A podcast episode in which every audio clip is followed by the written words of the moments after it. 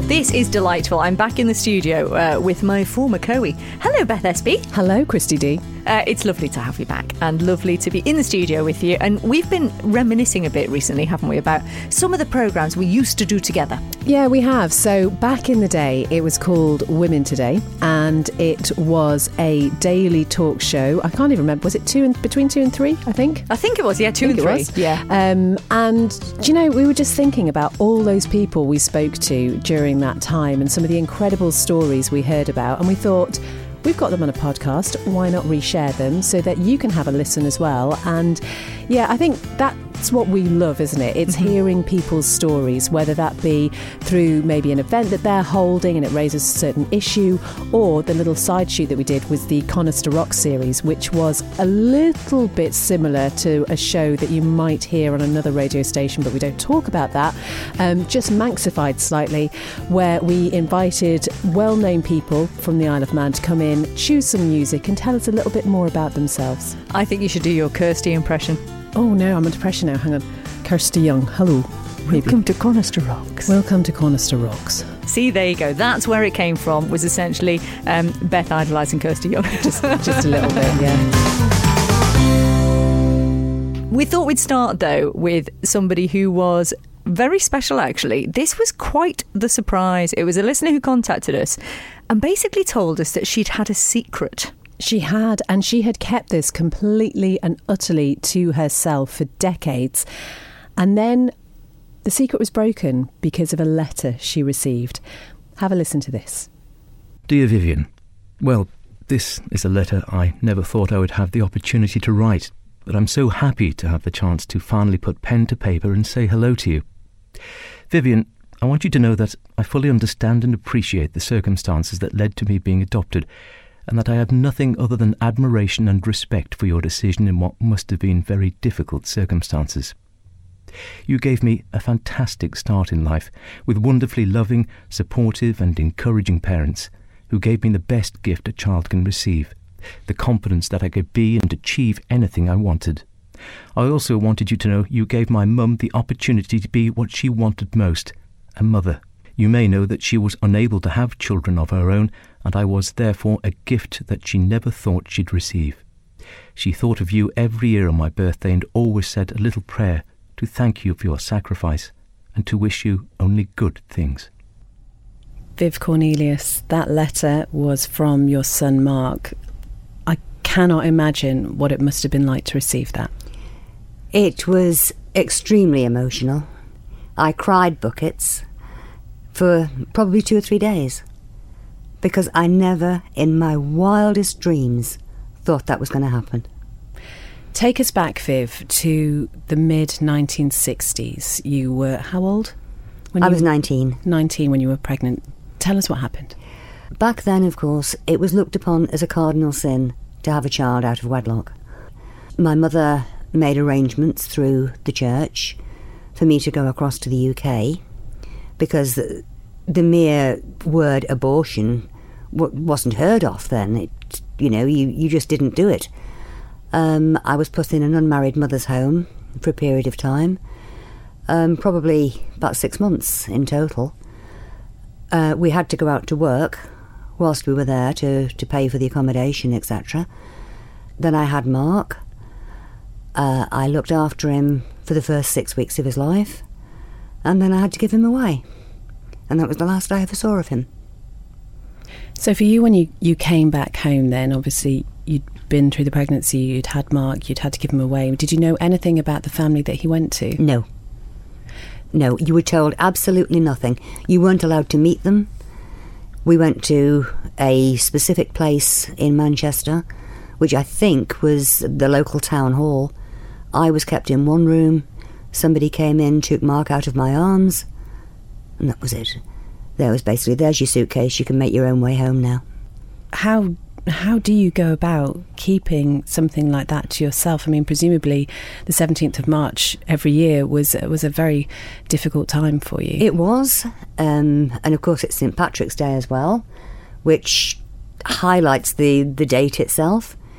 Um, but every year it was a question of I'd wake up on the 17th of March and I'd wish him happy birthday.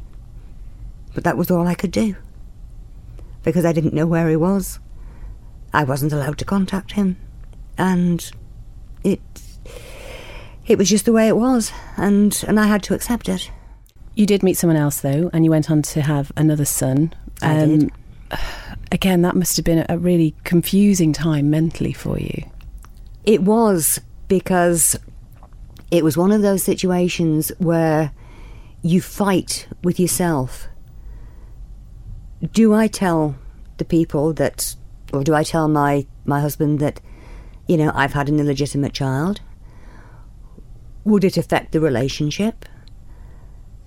And then you look at the other side of the coin and you think, well, no, I can't go ahead and, and do that because I've been sworn to secrecy and I've signed paperwork to that effect.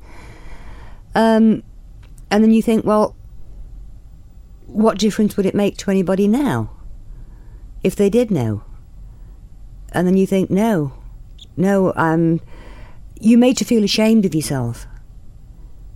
And that's the way I felt for, for years that I could not speak to anyone about it or about Mark or about those first six weeks when I used to push him round in a pram um, around Manchester area, and and he was mine for six weeks. Well, Viv, you lived with this um, what for fifty years, I did. and then in June this year, you got a phone call. Well, I got a a letter to start with.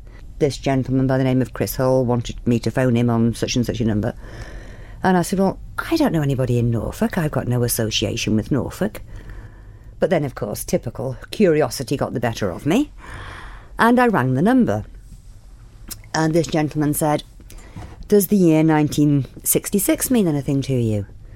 And as typical, I said, Yes, the year we won the World Cup. Eh? and he said, Well, I'll be a little bit more specific. Does the 17th of March 1966 mean anything to you? And I said, St. Patrick's Day. Did it really not So- go through your head at yes, that point? Of course it did. Of course it did. But the first thoughts that go through your head are, why now? That was my first gut reaction. So the the arrangement was that Mark was going to do a letter to me, which you've clipped a little bit off there. Um, that was then sent to Norfolk Council. They then sent that letter to me because obviously he wasn't allowed to know exactly where I was and vice versa. So I responded to that letter um, and I sent it off on the Saturday, never expecting to hear anything back immediately. Uh, I was sitting watching Wimbledon one Wednesday afternoon, about ten past three.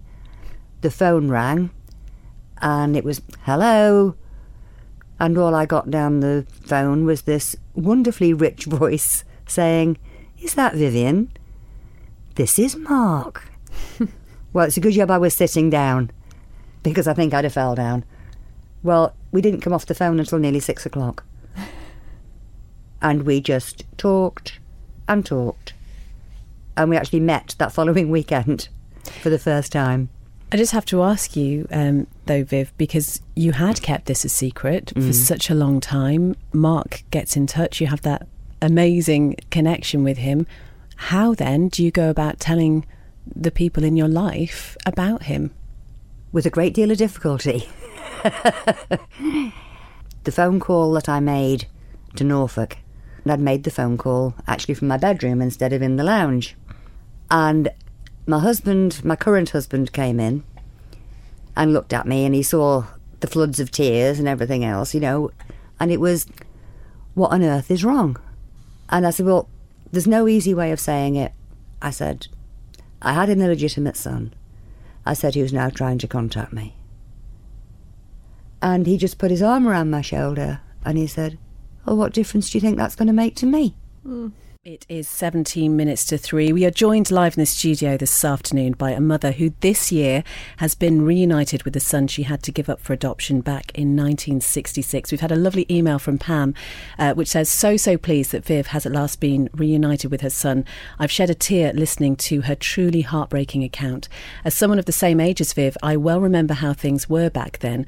Girls were either expected to marry the father of her child if that wasn't possible for whatever reason. She was expected to give her baby up.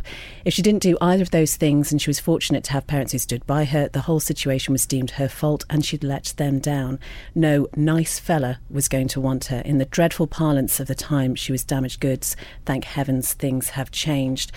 Well, Viv, it was uh, earlier this year, in June this year, uh, that you got uh, a letter to say your son Mark had been trying to trace you, what, for around 18 months? I believe about 18 months he'd been trying to, to find out where I was. Well, to find out what those 18 months were like, I'm delighted to say we now have Mark uh, live on the phone. Um, Mark, you know, we've heard from Viv's point of view um, that initial letter that she got from, from the council saying that you were trying to, to find her. I'm guessing from your point of view, that time waiting to see if, if she actually would want to, to make any contact with you, that must have just been difficult to say the least. Yeah, yeah. Well, um, it, it was the whole process. Uh, Viv and I are similar in, in a number of ways, um, and uh, impatience is, is one of our uh, one of our virtues. Um, and I, I, um, I honestly thought that um, you know we we'd got to an impasse. It took uh, we I'd been at it for about a year on and off, and we were really getting nowhere. Um, and then um, he, uh, the, the, the, social worker, sort of got in contact and said, "Gosh, we found her." Um, and um, he then wrote to her. I received this letter, but it, that whole process of um, him coming back to me and saying, "We found Viv," to me receiving the letter, to then us talking, was then incredibly quick, incredibly quick. Within, I think it was probably within days. And Mark, we heard part of your letter at the start of the show um, that you, you sent to Viv, and in it um, you talked about your adoptive parents um, and just how grateful they were to Viv for giving them the chance of, of being parents. Yeah, absolutely. Um, my um, mother had ovarian cancer in her 30s, which would be in the 1950s, I guess. Um, so that uh, meant that she she couldn't have children of her own, um, and um, they, I think, uh, at about four, the age of 40, they decided that they wanted to adopt. Um, and then went through the process. But absolutely, I mean, my mum always, always said that she always thought about Viv on my birthday. She always said a prayer for her on, on you know, on my birthday. Um, and I think was just, you know, absolutely um, delighted that they were able to raise a child as a result of somebody else's sacrifice, really. And you always knew um, from for a very early age, sort of five, six, that that was the case yeah, that you were adopted. Absolutely, yeah. So um, I was told when I was, I think, probably five or six, and then given probably more detail as I as I got that bit older in terms of some of the circumstances. Um, I knew my birth name from that um, time, from being probably about eleven onwards. Um, and as Viv has probably already said, my parents retained my, my birth name. Um, so I was I was um, I obviously continued to be called Mark. Well, Mark, it has just been amazing having you on the phone. Um, Viv here is just incredible. Um, I'm guessing you're going to get quite a birthday present on March the 17th next year, Viv, yeah? Whoa, we, we won't go down that road yet. the incredible story of Viv Cornelius there. I mean, that felt like a privilege, that programme, didn't it? It was one of those moments that I think will stay with me for a long, long time because mm-hmm. it's the sort of thing you'd almost imagine yourself watching on television, but be able to do it on radio was just that personal connection. Obviously, having Viv there in the studio, but also her son Mark on the phone, just incredible. It really was. And that was one of the points, really, of us resharing and replaying these podcasts and these interviews from women today is that there may be other people out there who have extraordinary stories that they would be happy to share with us. So if you are that person, or if you know someone who is, drop us an email newsroom at manxradio.com. We'll get in touch with you and we would love to share your story.